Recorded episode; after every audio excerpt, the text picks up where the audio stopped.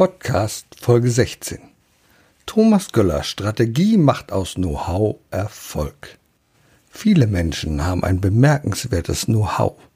Sie verfügen über langjährige praktische Erfahrung und sind wahre Experten auf ihrem Fachgebiet. Sie übernehmen Verantwortung und möchten ihr Wissen gern anderen zur Verfügung stellen. Nur alleine schaffen sie es nicht, ihre PS auf die Straße zu bringen und damit in Richtung Erfolg zu steuern. Ihnen fehlt ein Begleiter, ein Sparringspartner, Ideengeber oder gar ein Mentor, der Sie auf Ihrem Weg begleitet. Thomas Göller ist so ein Begleiter, besonders für Solopreneure, also Einzelunternehmer. Er macht aus Menschen mit Know-how Unternehmer mit Erfolg. Welchen Schub das für das eigene Business geben kann und wie er selbst seinen Erfahrungsschatz angehäuft hat, um ihn mit anderen als Mentor zu teilen, das erfahren wir in diesem spannenden Gespräch. Erfolg braucht Verantwortung. Der Podcast von und mit Udo Gast. Herzlich willkommen zum Thema Erfolg braucht Verantwortung. Liebe Zuhörer, ich bin heute zu Gast. Ich darf heute zu Gast sein bei einem anderen G, bei Thomas Göller. Das ist das Doppel-G-Meeting sozusagen. Ich bin in Ingelheim am Rhein. Herzlichen Dank, Thomas, dass ich heute bei dir sein darf. Ja, herzlich willkommen. Ich freue mich sehr, dass du den Weg, der ja nicht ganz so kurz ist, aus dem schönen Lüneburg hier, hierher auf dich genommen hast, mir die Ehre erweist, in meinen Räumen hier zu Gast zu sein. Ich freue mich sehr und ich freue mich sehr auf deine Fragen und auf das Interview, das wir bestimmt äh, sehr kurzweilig gestalten werden. Es ist mir eine große Ehre. Weil, liebe Zuhörer, Sie wissen es wahrscheinlich gar nicht. Thomas Göller ist einer der bedeutendsten Mentoren für Unternehmer, für Solopreneure, also für Einzelunternehmer. Aber nicht nur das, er hat einen großen Erfahrungsschatz als IT-Spezialist. Normalerweise denkt man ja mal, ITs, das sind diese Nerds, aber Thomas Göller überhaupt nicht. Thomas Göller ist ein menschenzugewandter Typ, so ich ihn erkannt habe und ich schon seit längerem kenne. Er ist Mitglied der GSA. Jetzt werden Sie sich fragen, GSA, was ist das denn? German Speaker Association, also die deutsche Sprechergemeinschaft, die braucht allerdings einen englischen Namen, damit sie auf ein anderes Level kommt, also die German Speaker Association. Und da bist du nicht nur Mentor, sondern da bist du auch Lehrender, Lehrbeauftragter, also ganz viele interessante Tätigkeiten, die du hast. Aber damit hat es gar nicht angefangen. Thomas, nimm uns doch mal ein bisschen mit auf eine Reise. Wie hat es bei dir gestartet? Wann hast du dein Eifer entdeckt, andere zu begeistern für das Thema Unternehmersein? Ich habe eben so ein bisschen gezuckt, weil du gesagt hast, äh, man erwartet da so was Nerdiges, ja. Und ich habe als Nerd begonnen. Siehst du, war ich doch richtig, oder? Als Nerd, ja. Als Nerd. Ich habe, wie so viele, den äh, zweiten Bildungsweg gewählt. Ich habe also mal einen richtigen ja. Beruf gelernt und habe dann auch studiert und habe dann auch mal richtig gearbeitet sozusagen.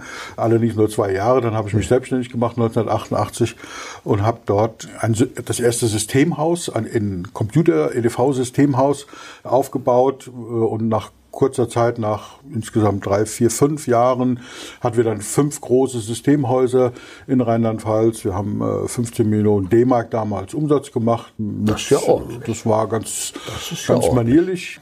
Und das war sehr nerdig. Ja? Also ich kann mich an eine Szene erinnern, die sehr spannend. Äh, ich war dann natürlich, das kannst du dir vorstellen, wir haben dann eine Holding gehabt, wir haben ein großes Schulungszentrum gehabt, das hieß damals IKL, Institut für kreatives Lernen. Da oh, gab es das schon mit, mit Erwachsenenbildung und so meine Passion. Ich bin da auch ausgebildet worden in diesen Bereichen, deswegen konnte ich das weitergeben. am Anfang war das, das Thema natürlich nur Computer und EDV, also die Programme. Aber das war dann so, dass ich da sehr viel in der Verwaltung zu tun hatte und ähnliches. Und meine Mitarbeiter, die, ich habe das Gefühl gehabt, die haben mich manchmal gehasst, weißt du?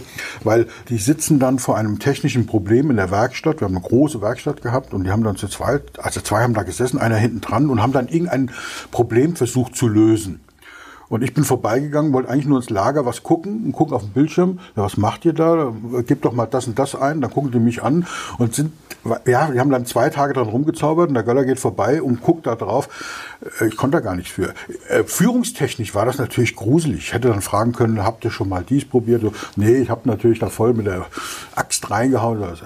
Nicht alles, das da unterschwellig rübergekommen ist, ihr seid so doof, weil das waren die gar nicht. Ja? Aber Thomas, manchmal, ich kenne das. Ich kenne solche Situationen. Ja. Du kommst als Chef irgendwie rein, ja. du hast sofort ein Bild vor Augen, sagst, mach mal da, drück mal hier. Ja, ja so kann es funktionieren. Also im Sinne der, der, der kompetenten Führung hätte man da ganz anders agieren können und sollen. Da sind wir leider nicht ausgebildet in dem Bereich. Ja. Also wir lernen ja in unseren Schulen weder selbstständig sein, noch führen, noch irgendwas in dieser Richtung, Finanzen oder sonst irgendwas. Ich habe Kunden, die haben BWL studiert und haben keine Ahnung, wie das funktioniert. Ja. Das ist ein theoretisches Wissen, die können auch ein paar Zahlen hin und her schubsen, aber wirklich was passiert dort nicht. Und wie gesagt, wir haben dann sehr früh schon angefangen mit der Erwachsenenbildung, mit dem IKL. Und ich habe dann gemerkt, es gehört mehr dazu, wie ein Programm bedienen zu können. Und wir haben dann wilde Sachen gemacht. Also zum Beispiel haben wir einen der weltbesten Visagisten engagiert, äh, Ivan Sopotera, der hat äh, Christina Aguilera und, und Eva Evangelista, wie sie alle heißen, geschminkt. Und den haben wir engagiert und haben einen Kurs angeboten für Frauen, wie sie im Business auftreten können, dass sie selbstsicher sind. Weil wir gesagt haben, die Menschen sollten erfolgreicher werden. Und das war schon so der, der Anfang, so in die Richtung. Das war gar nicht bewusst, sondern wir haben einfach einen Bedarf gespürt. Ja. Und Mitte der 90er Jahre, da war eigentlich so 96 war das, da gab es so eine Situation, die für mein Leben so eine entscheidende war. Du kennst das, es gibt immer so einen Punkt. Ja. Es ist zwar eine schleichende mhm. Entwicklung, aber es gibt so einen Urauslöser. Und dieser Urauslöser war, es kommt ein gut gekleideter Herr in unseren Laden rein und ich saß hinten im Büro und mein Verkäufer kommt ins Büro und sagt, der will den Chef sprechen.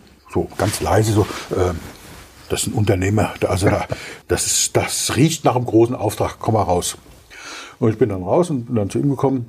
Und es war dann auch so, man hat gemerkt, das ist ein, ein seriös, seriöser Herr und das hat sich auch bestätigt. Und er hat mir erzählt, er hat ein äh, Maschinenbauunternehmen, ungefähr 120 Mitarbeiter. Und er hat eben gehört, dass ich eben auch Maschinenbau studiert habe, auch Maschinenbauingenieur bin, wie er. Das war schon mal so die erste Verbindung, das ist mal ganz schön. Und er hat gesagt, das war Mitte der 90er Jahre, einige können sich vielleicht noch dran erinnern, da war Maschinenbau ziemlich gebeutelt.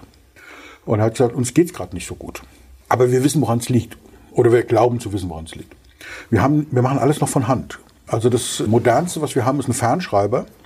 Äh, ansonsten haben wir äh, Schreibmaschinen mit Kohlepapier, ja, daher kommt das äh, CC, äh, Carbon Copy. Ja. Ja, Aber die, haben, tatsächlich, die mhm. haben tatsächlich dieses schwarze mhm. Papier dazwischen mhm. gelegt. Ansonsten hatten die nichts gehabt, gar nichts. Ja. Und dann hat er gesagt, ich hätte gern 25, für den ersten Schritt 25 Arbeitsplätze, einen Server, ein Netzwerk, damals Novell und so weiter. Und die haben ja ein Schulungszentrum. Ich hätte gern, dass sie meine Mitarbeiter und Mitarbeiterinnen schulen in der Bedienung und so weiter, so ein Komplettpaket. Ich habe dann so im Kopf überschlagen, einen Auftrag lag zwischen 200.000 und 300.000 D-Mark damals. Also das war schon. Das war ordentlich. War okay. Das war wirklich okay. ordentlich. Ja, war nicht unser größter Auftrag, weil wir als Systemhaus schon, mhm. aber war schon okay. Also was heißt, nein. Also es war ein attraktiver. Man kann guter. so, du hast dich gefreut, dass du Natürlich. den möglicherweise bekommen kannst. Natürlich. Und dann habe ich mir das alles angehört. Und dazu muss man im Hintergrund wissen, wir haben damals natürlich versucht, weil ich ja mit Führung nicht so wirklich gut war, über alle möglichen Mechanismen meine Leute zu motivieren. Die waren an sich sehr motiviert, weil das halt alles auch Nerds und Freaks waren. Es gab ja zu der Zeit keine Ausbildungsberufe, sondern das waren ja alles Hobbyisten, die sich das reingezogen haben, weil sie es gern gemacht haben. Und das war eine gute Zeit. Besser wie, wie, wie wenn einer ausgebildet ist und sagt, ich habe keinen anderen Ausbildungsplatz gekriegt. Ja. Es waren alles Nerds. Und wir haben damals ein Provisionssystem gehabt, wo wir gesagt haben, wir machen eine Teamprovision. Damit es nicht auf ein Einzelnen ist, weil es ist eine Teamarbeit. Es, ja, der, ich mache das erste Gespräch, den Service macht jemand anders, äh, das Installieren macht jemand anders, es muss alles funktionieren, deswegen haben wir Teamprovision gehabt. Das so viel zum Hintergrund. Und dann habe ich mir das angehört, was der Mensch dann zu mir gesagt hat. Und dann habe ich ihn angeguckt und habe gesagt, es tut mir sehr leid, ich kann Ihnen nicht helfen, das kann ich Ihnen nicht liefern. Bumm. Und dann habe ich gehört, wie so mental im Hintergrund einige rückwärts umgefallen sind, die im Büro dann so lauschenderweise gestanden haben. Und Was gesagt, macht der Chef Die haben natürlich auch mitgerechnet. Ja, ja, die haben natürlich auch mit, die haben, die haben schon äh, so, sich ausgerechnet, was so in den nächsten Monaten an Provision zusätzlich aufs Konto kommt. Und der Chef sagt, nee, das kann ich Ihnen nicht liefern. Und ich habe auch gesagt, ich werde es Ihnen auch nicht liefern. Und dann geht er so einen Schritt zurück und du kennst das, wenn du so von oben bis unten gemustert mhm. wirst. Ja? Und dann sagt er zu mir, Sagen Sie, war das jetzt ein Fehler, dass ich Ihnen am Anfang gesagt habe, dass es gerade nicht so gut läuft? Sag, nee, das ist nicht das Problem, weil wir arbeiten mit Factoring zusammen. Wir können die Anlage verließen. Also das ist nicht das Problem. Und das Factoring, wir machen also vorher also eine entsprechende Abfrage. Ich bin da ganz offen gewesen. Also das funktioniert schon. Und vor allem, wir kriegen dann von dem Factory das Geld. Also das ist, das ist nicht mein Problem. Mhm. Überhaupt nicht. Mein Problem ist ein völlig anderes. Das, was Sie mir gesagt haben, löst nicht Ihr Problem. Weil wenn wir diese EDV einführen, kann ich Ihnen eins versprechen. Das Chaos wird nur noch schlimmer weil sie haben keinerlei Abläufe, keinerlei Prozesse, nichts definiert. Wenn ich dort jetzt EDV installiere, dann haben sie einen Scheißprozess mit EDV. Vorher haben sie, äh, ich habe nicht gesagt äh, Scheißprozess, aber ich habe es dem ziemlich deutlich ausgedrückt. Er wusste also, was ich meine. Und sie, wenn Sie einen Plan machen, eine Struktur entwickeln. Es heißt Informationsverarbeitung. Wo geht denn eine Information rein? Wer hat die zu sehen? Wer hat die zu entscheiden? Wie, an wen geht die weiter? Mit welchen Veränderungen wird die angereichert? Und wo kommt sie wieder raus? Und so weiter. Wenn wir das haben als Ablauf, als Struktur und so weiter, dann kann ich Ihnen diese Struktur per EDV abbilden. Aber vorher nicht. Der aufmerksame Zuhörer wird jetzt merken, wie brillant das ist. Wie das war einfach nur ist. ehrlich. Doch, ja, also ja, aber es ist brillant, weil du die Leistung, die du anbietest, in einen Rahmen stellst und sagst, ja, das kann so sein, aber sie werden nicht besser sein, sie werden nur mehr Geld ausgeben. Genau. Und dann bereitest du natürlich die Plattform für eine ganz andere Ebene. Ja. Und die ist dann wahrscheinlich genauso eingetreten, ja. wie du es dir vorgestellt hast. Ja, ich habe dann auch gesagt, Sie, ich möchte das gerne in zehn Jahren noch machen. Und wenn es Ihnen nicht gut geht und äh, auch wenn es nur gerüchteweise ist, dass äh, die Firma Datatec, so hieß mein Unternehmen mhm. damals, Datatec EDV-Systeme, für mehrere hunderttausend D-Mark dort äh, harten Software installiert hat und sie deswegen, dass ihnen sozusagen doch den Todesstoß verpasst hat, ich möchte weiterhin Kunden haben. Wir waren sehr erfolgreich. Ja. Ich sage, das möchte ich nicht auf aufs Spiel setzen. Und das hat er, er hat gar nicht geantwortet. Und weißt du, kennst du das, wenn, wenn jemand nicht antwortet, dann ist, dann sind so 10 Sekunden, 30 Sekunden, das fühlt sich an wie eine Ewigkeit. Ewigkeit. Du und merkst was ich, da, was passiert, es ja. rattert, es rattert. Ja, was kann das sein? Du bist ganz gespannt auf das Ergebnis. Ja, die meisten machen dann einen, bestimmten Fehler und das habe ich sehr früh gelernt. Das Aushalten der Stille. Quatsch. Das Aushalten der Stille. Aushalten. Genau. Es ist etwas, was mir extrem schwer fällt, aber ich habe das gelernt, dass das sein muss. Ich habe gemerkt, das rattert und alles, was du jetzt sagst, ist falsch. Und es hat dann gefühlt ein paar Minuten gedauert, wahrscheinlich waren es nur ein paar Sekunden, wie auch immer. Es war eine Ewigkeit. Und dann sagte er zu mir, wissen Sie, ich war schon in drei anderen Systemhäusern. Die haben mir Angebote gemacht zwischen 200 und 300.000 D-Mark. Keiner von denen hat gesagt, dass ich da noch vorher was zu tun habe. Könnten Sie denn so eine Beratung machen? Oh, das war 96, 25 Jahre. Also, gesagt, na klar, na klar. Ich das konnte war, es Das auch. war wahrscheinlich der Augenblick, wo deine Mitarbeiter so langsam wieder ja, genau, die, die Luft genau, genau. Und die haben gesagt, das war aber mutig. Und haben gesagt, naja, so mutig war das gar nicht, weil wir konnten es ja tatsächlich, weil wir hatten ja Präferenzmodelle gehabt, wo das genau passiert ist, wo wir also vom Kunden so einen Plan auf den Tisch gelegt bekommen haben und sagt, guck mal, das sind unsere Prozesse im Unternehmen, das, ist da, das, das passiert hier alles. Kannst du das abbilden? Und was dazu kam, ich hatte aus Eigennutz, wollte ich mein eigenes Unternehmen nach vorne bringen und habe damals schon eine Ausbildung zum EKS mit, also nicht Berater war das nicht, sondern ich habe einfach dieses EKS-System, also die engpasskonzentrierte mhm. Strategie gelernt. Und das hat mir in dem, der Situation unglaublich geholfen. Ich habe das nur für mich gemacht, um mein Unternehmen halt noch besser zu positionieren. Aber in dem Fall hat das natürlich, das hat gepasst wie, wie die Faust aufs Auge. Ja. War der perfekte Zeitpunkt. Und dann habe ich nicht nur diesen großen Auftrag bekommen, sondern vorher den Beratungsauftrag. Das war mein erster Beratungskunde. Und ich darf sagen, die sind heute Weltmarktführer. Ja, die machen Waschmaschinen für Druckereien. Mhm. Also, äh, die haben damals, also die Positionierung war, wir machen Sondermaschinenbau. Und dann gesagt, was heißt Sondermaschinenbau? Naja, alles, was nicht in Serie gefertigt wird. Und das ist natürlich gruselig, weil kannst dir vorstellen, Großmaschinen, die nicht Serie, da gibt es eine Bandbreite. So, und dann habe ich gesagt, was könnt ihr besonders gut, was machen die besonders intensiv? Und die hatten damals schon so einen kleinen Schwerpunkt, eben diese Waschmaschinen. Und wenn man das einem Laien sagt, das ist eine Waschmaschine für Druckereien, dann denkt er, was, was soll das denn? Aber du musst dir vorstellen, eine große Druckanlage, mhm. da gibt es Druckwalzen, die sind 1,50 Meter im Durchmesser, zwei Meter lang, zehn Tonnen schwer, Riesendinger, ja.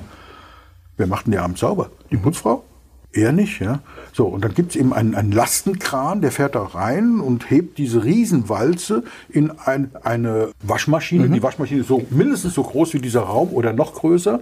Und dann wird eben mit Chemikalien und mit Hochdruck und so weiter wird die gereinigt. Und das ist ein sehr aufwendiger Prozess, weil da geht's um Umweltschutz und so weiter, um Recycling, schon damals, ja, weil es halt teilweise auch sehr giftige Stoffe waren. Also war ein hohes Know-how erforderlich und äh, das hat die einzigartig gemacht. Und das war sozusagen der, der Anfang meiner Beratungskarriere. Und das Schöne ist ja, es gibt ja so manche Reden, da fällt ja so eine Essenz wie so eine reife Frucht daraus. Für mich fällt aus dieser Geschichte auch eine reife Frucht dabei heraus. Du wirst sie wahrscheinlich gar nicht erahnen, aber für mich ist sie ganz klar das Thema Verantwortung. Was du gemacht hast, du hast nicht auf den kurzfristigen Gewinn abgezielt, sondern du hast Verantwortung übernommen. Nicht nur für dich, für dein Unternehmen, weil möglicherweise hätte es ja Probleme gegeben, trotz Factoring. Ja. Wenn das Unternehmen pleite ist, dann geht einfach halt nichts mehr. Ja, ja. Und du hast aber die Verantwortung für den Kunden übergenommen, sagt, alles prima, alles schön. Aber aus meiner Expertise kann ich sagen, hier fehlt etwas. Hier müssen wir erstmal einen Prozess definieren, bevor wir den technisch ausstatten. Und ja. das finde ich so fantastisch. In ja, das hört sich so im Nachhinein alles so toll an.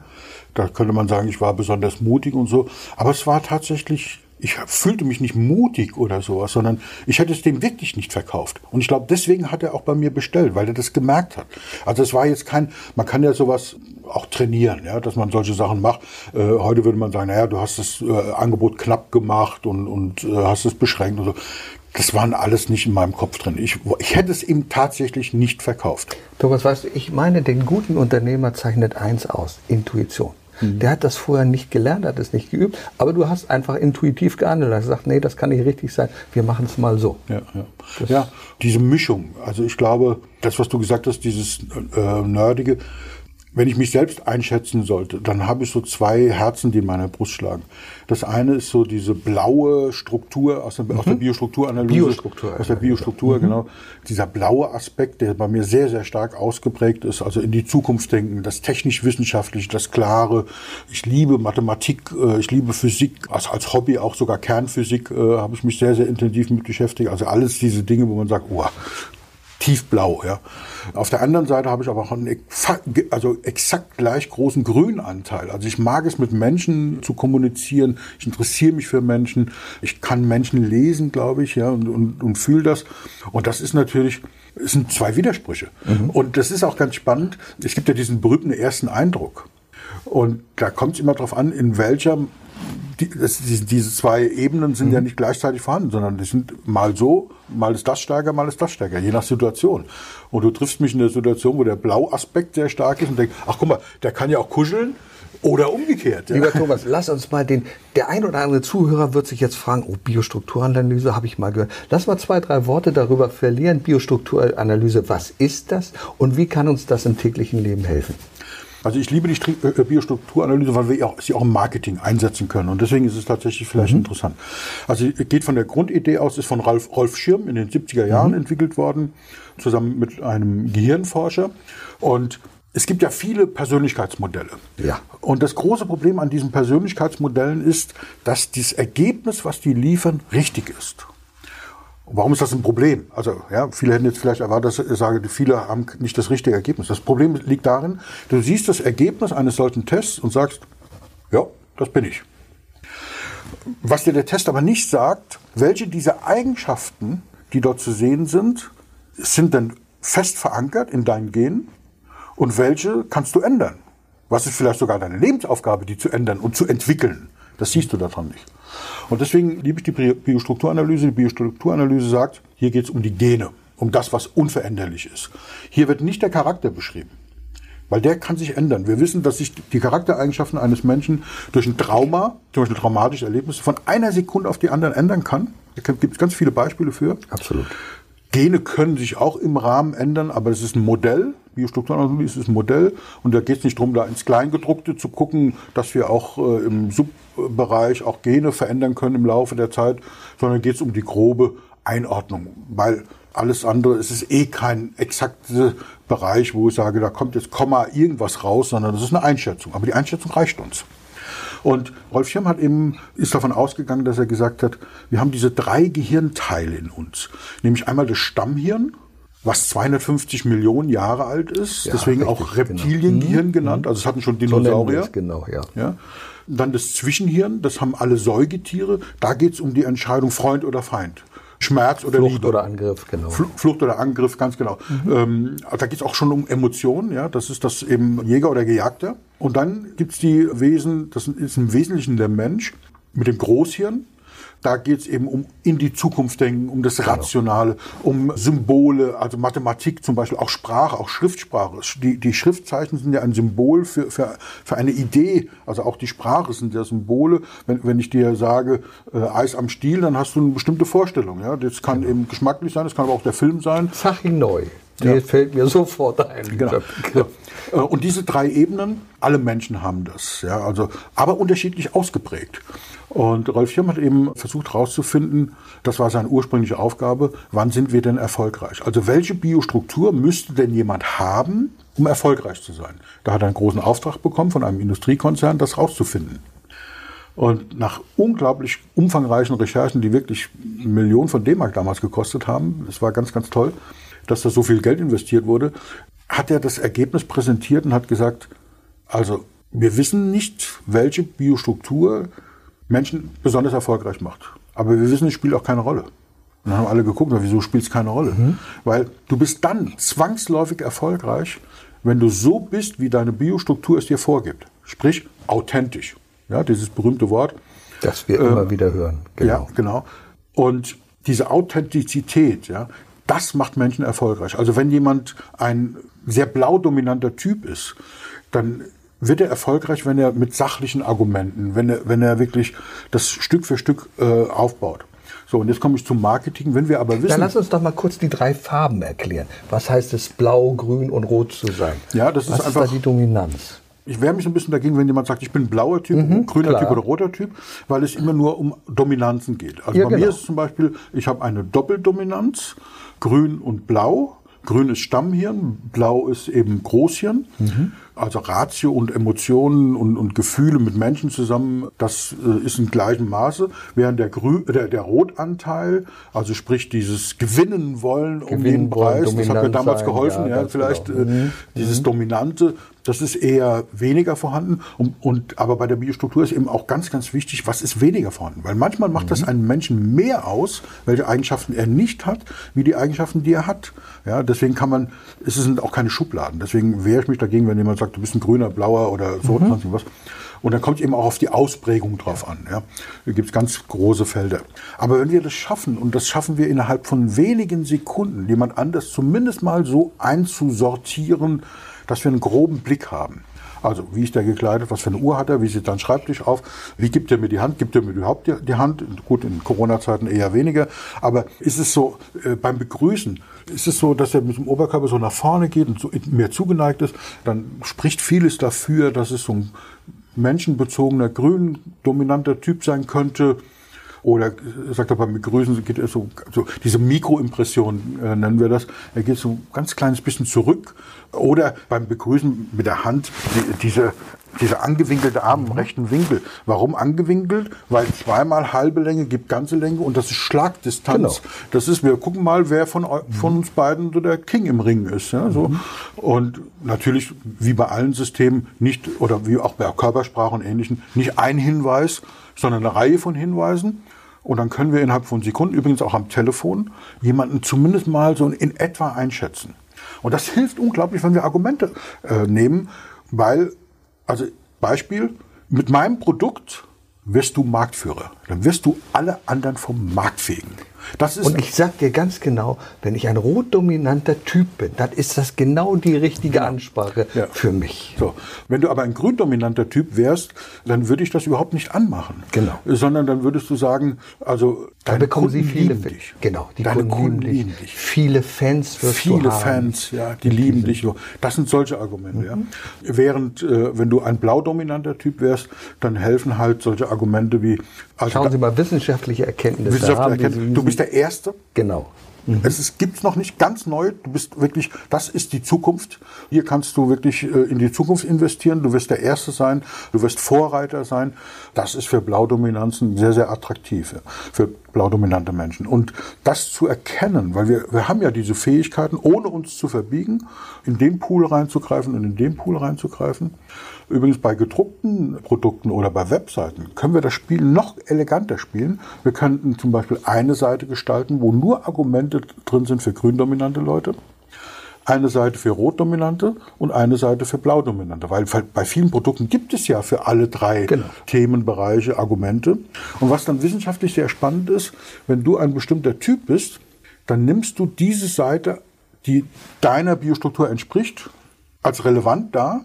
Und wenn man dich befragt, hast du gar nicht wahrgenommen, dass es die anderen beiden Seiten überhaupt gibt, genau. weil die so nicht in Resonanz mit dir treten. Mhm. Also es ist hochspannend und deswegen liebe ich die Biostruktur so, weil es einfach eine Genetik ist und jeder Karnickelzüchter weiß, dass wir durch äh, Gene eben beeinflusst werden. Es gibt noch den Charakter, aber das ist im Marketing zu komplex. Und wir können auch, wir können nicht sagen, also ich will dir was verkaufen, das machen, lass uns mal erstmal einen Persönlichkeitstest machen oder eine, eine Analyse und so. Das ist da nicht geeignet. Das Spannende dabei ist aber, das ist ein sehr komplexes Thema. Man kann ja Stunden, Tage lang darüber sprechen, also ganze Seminare und Kurse über Wochen darüber abhalten. Das Interessante dabei ist, finde ich aber die Erkenntnis, dass einfache Rezepte nicht funktionieren. Einfache Rezepte Rezepte, du musst das machen, dann machst du das, dann machst du das, wie wir das oft in Verkaufstrainings haben. Da wird ein Leitfaden abgespult, also der Kunde sagt das, dann sagst du das. Einwand, Vorwand und Entgegenbehandlung, sondern es kommt darauf an, den ganzen Menschen zu sehen. Und das finde ich sehr, sehr spannend. Und den ganzen Menschen, den siehst du ja auch in deinem täglichen Mentoring. Denn du begleitest ja Menschen auf dem Weg zum Erfolg, verantwortlich auf dem Weg zum Erfolg, schaust erstmal, was ist das für ein Mensch? Und dann geht es weiter. Wie machst du das, wenn jetzt jemand zu dir kommt als Klient? Welche Klienten begleitest du überhaupt in deinem Mentoring? Also es sind immer Einzelunternehmer und Unternehmerinnen, sogenannte Solopreneure. Solopreneure, das klingt Ja, weil es ein schöner, schöner Name, weil es, das hat für mich so einen Klang wie, meine Frau reitet und hat ein Pferd und dann mhm. gibt es so diesen Begriff des Horsemanships. Ja. Das ist eine bestimmte Art und Haltung, mit den Tieren und den Pferden umzugehen. Und so ähnlich ist es dort auch. Das ist Entrepreneurship, ist eine Haltung, eine unternehmerische Haltung. Das sind, ich begleite keine Start-ups. Also bei uns im deutschsprachigen Raum ist es leider so, dass wir Dinge einfach übersetzen und dann unglaublich viel verloren geht. Ja. Also wir verwechseln nämlich, wir sagen Gründer ist ein deutsches Wort und Startup ist die Übersetzung für Gründer. Das stimmt aber nicht. Founder ist die Übersetzung für Gründer. Richtig, ganz genau. Und ein Startup und ein Founder, wenn man bei der englischen Sprache bleibt, oder ein Gründer und ein Startup. Es gibt da im Deutschen kein äh, Äquivalent für Startup. Das sind zwei himmelweite Unterschiede. Das, ähm, und ich begleite Gründer. Das sind unter Menschen, die, die sind das Unternehmen. Die haben nicht ein Unternehmen, sondern die sind das Unternehmen. Die brennen dafür. Ähm, ein Startup muss vor dem Start schon überlegen, wie sieht unsere Exit-Strategie aus? Wann wollen wir für eine Milliarde an Google verkaufen? Die sogenannten Unicorns. Du genau. kennst das, ja? Ja. Das Und das ist vollkommen legitim. Mhm. Und du musst für ein Start-up, wenn du es richtig machst, immer ein Team haben. Ein Startup kann man nicht alleine gründen. Geht in der Regel schief. Umgekehrt, wenn du die Unternehmen, die zu mir kommen und die machen das zu zweit oder zu dritt, da werde ich immer extrem vorsichtig, weil das kann man nur alleine machen. Weil man, man kann hinterher ein kleines Team aufbauen. Aber das zu gründen in Team ist sehr schwierig, weil irgendwann kommt die Situation, der eine der beiden Gründer sitzt von morgens um sieben bis abends um zehn im Büro und der andere kommt um 11 Uhr morgens rein und sagt, pass mal auf, am Anfang war das ja ganz nett, aber ich sitze hier jeden Tag von morgens um 7 bis abends um 10 und du bist den ganzen Tag auf dem Golfplatz. Findest du das in Ordnung? Und dann sagt der andere, weißt du, ich bin 10 Minuten auf dem Golfplatz und mache mehr Umsatz wie du den ganzen Tag im Büro. Findest du das in Ordnung? Und das sind so, solche Dinge. Also das sind so Konstellationen, die gehen nur dann gut, wenn die Kompetenzen ganz weit auseinander liegen. Also der eine ist der kreative Kopf, der andere ist der Zahlen, Daten, Fakten Mensch. Und die, das ist von Anfang an so vereinbart. Also ich habe zum Beispiel einen Kunden, das sind zwei Gründer gewesen, mhm. die sind mittlerweile pensioniert. Der eine ist sehr stark in der Politik, also haben ihr Unternehmen für etliche Millionen verkauft. Der eine ist in der Politik und der andere ist jetzt als Berater. Ich darf ihn wieder begleiten, um ihm zu zeigen, wie, man richtig berät, weil er sagt, ich bin zu jung und zu fit, um mein Wissen für mich zu behalten. Und das, sind, das charakterisiert meine Kunden. Die haben ein Sendungsbewusstsein. Die, die wollen die Welt verändern, verbessern. Die wollen eine Delle ins Universum hauen, wie Steve Jobs gesagt hat. Ja. Ähm, und die, diese beiden Komponenten, diese beiden, die sind befreundet, die sagen von sich, dass sie befreundet sind, die sind heute noch per sie. Die haben 30 Jahre zusammengearbeitet. Das hat das funktioniert. Ja. Das Aber es funktioniert. Mhm. Ja. Also das sind so, so Dinge. Also deine Frage auf den Punkt zu bringen, ich begleite Menschen, die ihr nichts weiter haben wie ihr Know-how. Also ganz, ganz große Expertise, großes Wissen keine Anfänger, die sagen, ich weiß noch nicht genau, hast du eine Idee, ja, was ja, ich machen ja, könnte? Genau. Das können andere mhm. gut und das ist auch legitim. Das ist nicht meine Baustelle. Meine Baustelle ist, jemand ist schon richtig gut, hat richtig was zu sagen, könnte die Welt verändern und verbessern und keiner weiß es.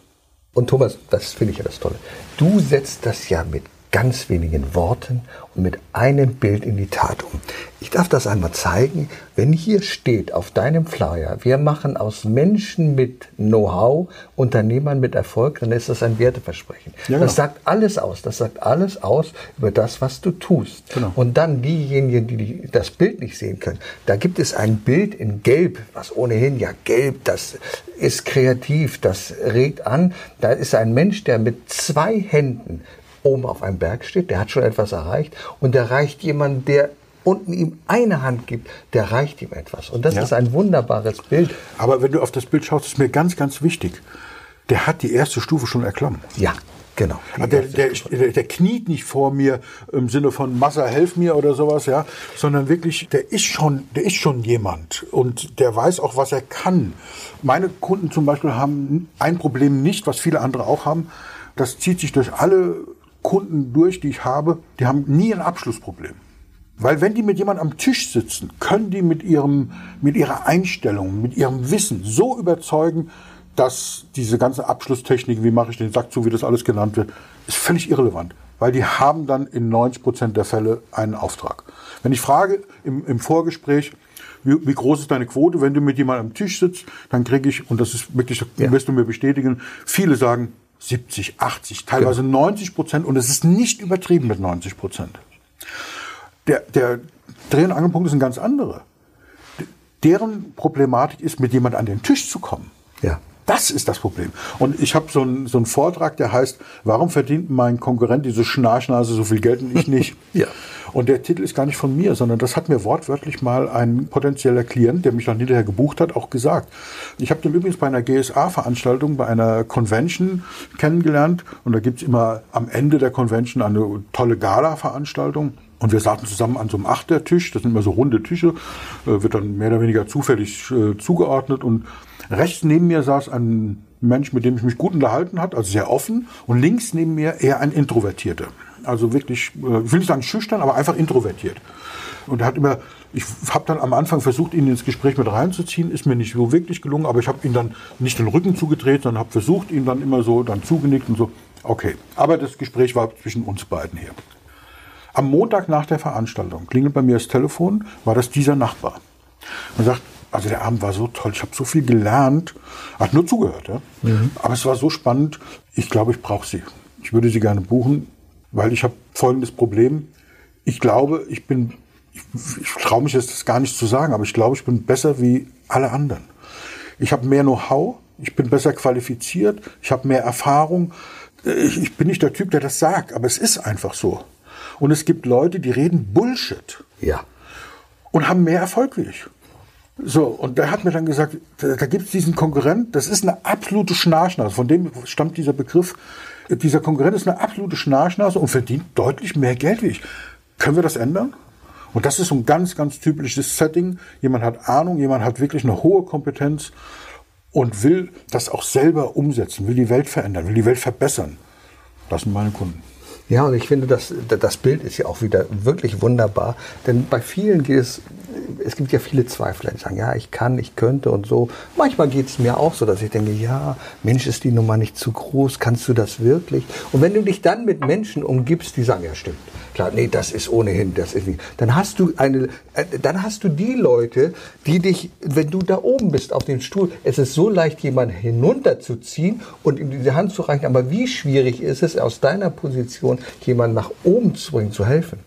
Und das Schöne ist ja bei dir, dass du ein richtiges System entwickelt hast. Und wir Menschen brauchen ja Systeme, wir brauchen Struktur, wir brauchen eine Strategie. Und du hast eine ganze Strategie entwickelt, wie das funktionieren kann. Das ist nämlich dein High-Performance-Modell. Und wenn wir uns das einmal anschauen, dann sieht das erstmal sehr komplex aus. Aber wenn du es gleich erklären wirst, dann merken wir, dass es relativ einfach ist und dass es logisch aufgebaut ist. Was ist der Kern deines High-Performance-Modells, Thomas? Also vielleicht müssen wir erstmal gucken, warum heißt das überhaupt Performance-Modell? Mhm.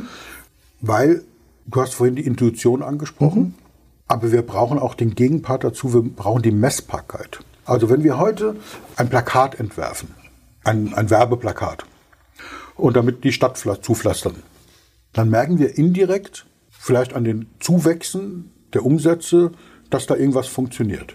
Wir wissen, wir können aber zum Beispiel nicht sagen, ob das das Plakat an der Kreuzung ist, an der Kreuzung, oder ob es vielleicht dann doch der Internetauftritt war mhm. oder unser Vortrag, den wir gehalten haben. Das ist nicht messbar. Es ist nur gefühlt. Das ist so Hoffnungsmarketing. Ja? Wir hoffen, dass es funktioniert. Oder Henry Ford hat gesagt, die Hälfte ist zum Fenster rausgeworfen. Ja. Leider wissen wir nicht, welche Hälfte. Ja? genau. Und das ist heute ein bisschen besser. Wir können heute Performance-Marketing machen. Und Performance heißt, wir können die Performance messen.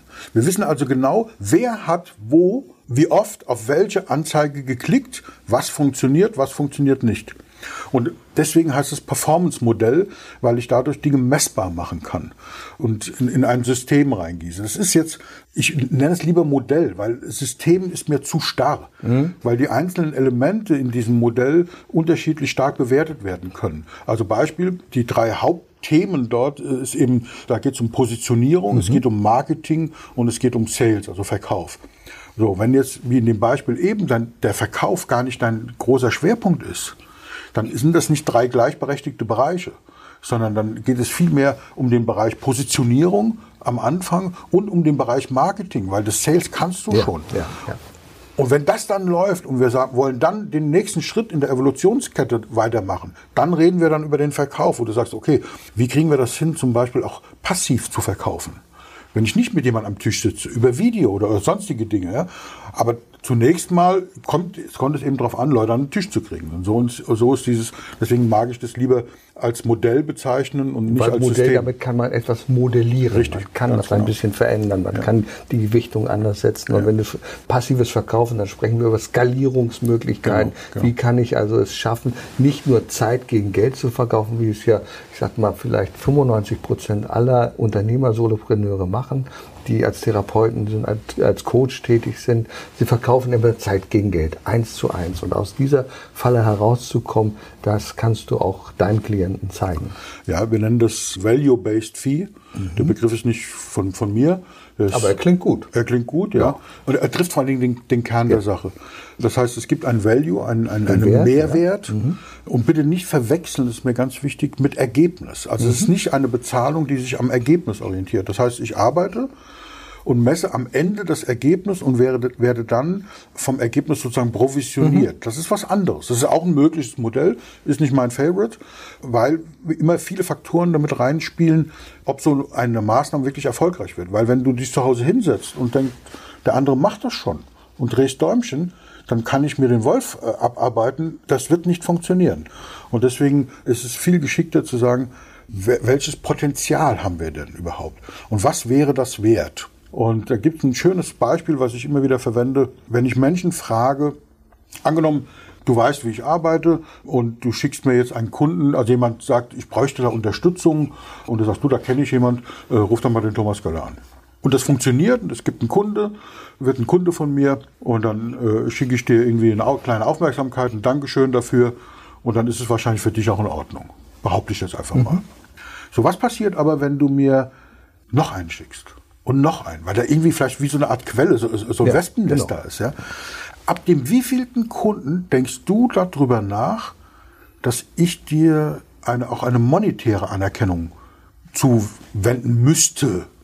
Und ich ergänze die Frage, was glaubst du, ab dem wievielten Kunden, den du mir schickst, denke ich darüber nach, dass es mit, einem, mit einer Flasche Wein oder was auch immer nicht mehr getan ist. Also wir haben das, wir haben das Problem beide, weil wir ja diese, Genau. diese, dieses äh, Äquivalent haben. Und ich sage jetzt mal, Ich denke in der Praxis so ab dem dritten würde ich schon sagen, hm, naja, jetzt hat er schon wieder Flasche Wein, ist ganz nett. Aber wenn ich jetzt, dann fange ich nämlich an zu rechnen und sage, oh, was bringt es dem Thomas Genau. eigentlich, wenn ich irgendwie sage, hm, naja, da hat er sicherlich was. Ja, also wäre schön, wenn wir uns mal zusammensetzen und darüber mal uns überlegen, was kann Genau. denn deine Gegenleistung sein. So, und wenn wir jetzt, wir haben das nicht geprobt und es ist nicht geskriptet, wenn ich dich jetzt ganz spontan frage, so, so eine Situation, was für eine Zahl hast du im Kopf, in Prozenten von bis? Also wa- was wäre so ganz spontan, ohne jetzt großartig drüber nachzudenken, was wäre fair in deinen Augen?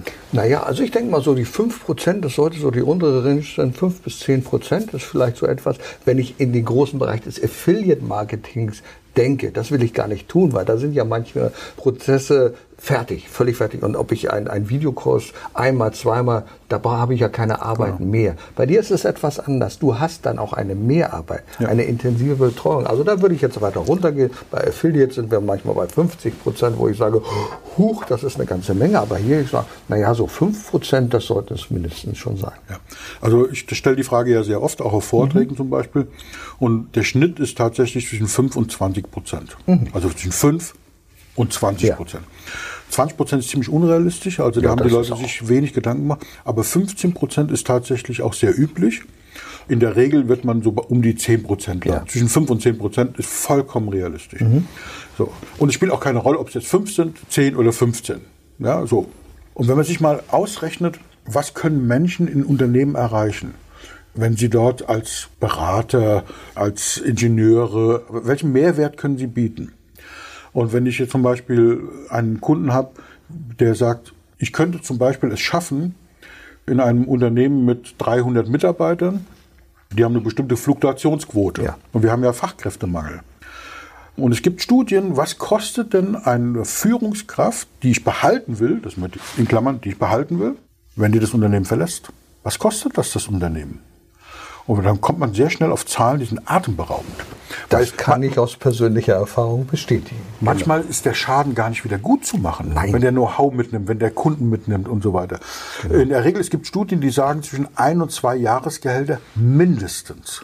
So So, dann wissen wir, wir reden auch locker mal über 200.000 Euro pro Mitarbeiter, Führungskraft, der kündigt, obwohl er es nicht sollte.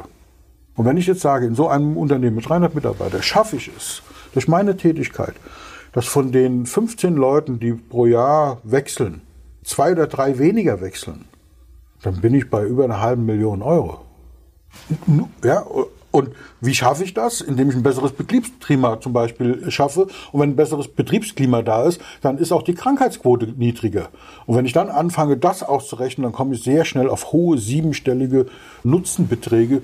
Und wenn ich dann zurückgehe auf unsere ursprüngliche Frage und sage, lass uns mal jetzt über diese 5% reden, dann sagen wir, um Gottes Willen, so viel bezahlt auch, auch einer nicht.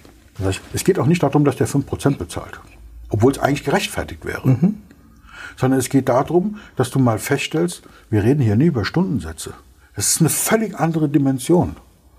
Und das ist ein wunderbares Konzept. Und das funktioniert, das ist der Haken an meinem Modell, an meinen Systemen. Sie funktionieren nur, wenn du wirklich gut bist. Wenn du das leisten kannst. Ganz genau, wenn du richtig gut bist. Also für Anfänger oder für, für Leute, die, also es gibt ja diese, wir sind alle von denen gequält, diese Hochpreisverkäufer. Ich bin Verkäufer im Hochpreissegment. Ganz genau, ja. Das ist Bullshit. Ja? Genau. Also natürlich sind die, die Honorare, die es dort gibt, hochpreisig. Aber sie sind eigentlich viel zu niedrig, weil wir eben nicht über 5% reden, sondern in dem Bereich, dann reden wir vielleicht über 1% oder ein halbes Prozent. Das ist nicht hochpreisig, das ist geschenkt. Das müssen wir einer erkennen und der Kunde erkennt das. Und wenn einer sagt, ich denke dann immer, wenn einer schon auf seiner Facebook, LinkedIn-Seite und so weiter schreibt, ich bin äh, im Experte im Hochpreisverkauf, denke ich, du bist Experte im Abzocken. Ja, genau. Du Darum bist geht's. Experte im Abzocken. Ja? Ja, ja. Und das ist nicht mein Modell. Und das, äh, ich glaube, dass es auch nicht funktioniert. Langfristig zumindest. Ich glaube, der, der, der große Schritt ist dabei, dass diese Experten den Unternehmern klar machen müssen, welchen Wert sie dann eigentlich darstellen. Der Wert schlägt sich ja dann später im Zahlenmaterial nieder. Und in jedem Unternehmen ist es ja so, viele sind ja sehr stark Kennzahlen gesteuert, ja. zahlenlastig. Zahlen sind das Ergebnis seines Prozesses und dann ist schon alles vorbei. Dann ist das Kind meist schon in den Brunnen gefallen. Vorher anzufangen, vorher zu analysieren, zu strukturieren und den Blick von außen zu haben auf ein Unternehmen, das ist sehr wertvoll, weil der Berater, den du ausbildest, ja eine Erfahrungsexpertise hat. Der hat ja in viele Unternehmen reingeguckt. Der hat bei dem geschaut, der hat bei dem geschaut und das kann er dann anwenden. Ja. Und es sind ja nicht nur Berater, das war jetzt so ein Beispiel. Genau. Das sind äh, auch Coaches, äh, ganz viele, das sind Trainer, das sind aber auch Ingenieure und Menschen, die äh, mit Prozessen arbeiten. Also ein, ein super Kunde von mir, der auch sehr, sehr erfolgreich ist, der war fast bei Null gestartet ist in seiner Selbstständigkeit, der aber vorher schon als Angestellter das eben ewig lang gemacht hat, der mit agilen Prozessen arbeitet, agilen Produktionsprozessen mhm. und sich da unglaubliches Know-how angeschafft hat, international, der natürlich so eine Prozesskette unfassbar gut optimieren kann. Und da geht es um Beträge, die sind mhm. wirklich äh, Nutzenbeträge, die sind atemberaubend. Ja. Wenn wir es schaffen, unseren Kunden atemberaubende Beträge bei den Kosten zu ersparen, dann sollte es doch ein leichtes sein, die richtigen Adressaten für unsere Dienstleistung zu finden. Da stellt sich die Frage, wo sind unsere Kunden? Die Antwort darauf und noch viel mehr erfahren Sie im zweiten Teil des Podcast-Interviews mit Thomas Göller. Strategie macht aus Know-how Erfolg. Erfolg braucht Verantwortung. Der Podcast von und mit Udo Gast.